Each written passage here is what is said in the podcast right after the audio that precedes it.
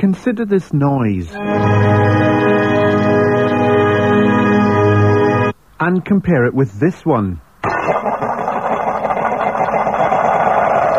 It's amazing, isn't it, that two pieces of music so distinct and so different was his overwhelming desire to broadcast. By the middle of the 20th century, he was able to broadcast joined up sentences, albeit very primitive ones. The bishops will then go on to, um, will then go on um, to say, At this stage, example of this prehistoric worship of the magic of radio can be found on the barren shoreline of the Easter Islands, where standing carved in the cliff rock are 40 giant stone representations of Libby Purves's face. Men and women are irresistibly drawn, but it is interesting how loyal and attached we become to our radio, in a way that we don't with our television or vacuum cleaner. A company brings out a new function button on electrical equipment and we all go out and buy the latest model.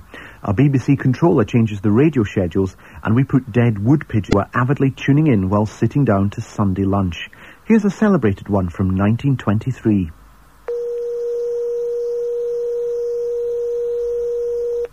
And from 1927, the Alexandra Palace test signal, regarded as one of the funniest. 11. 1934 saw the start of Woman's Hour.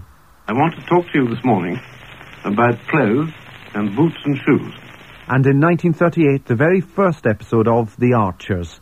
It's a little known fact that this much loved CAC soap opera was. You went to Queen Charlotte's Hospital to book me a berth? Oh, they must have thought you were mad. È la storia della patria.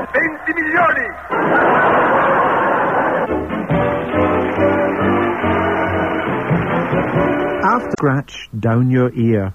If you are, then come anyway, because you might stumble across some fond memories from the decade of swing. And you're listening to Today on Radio 4 with John Humphrys and Peter Hobday.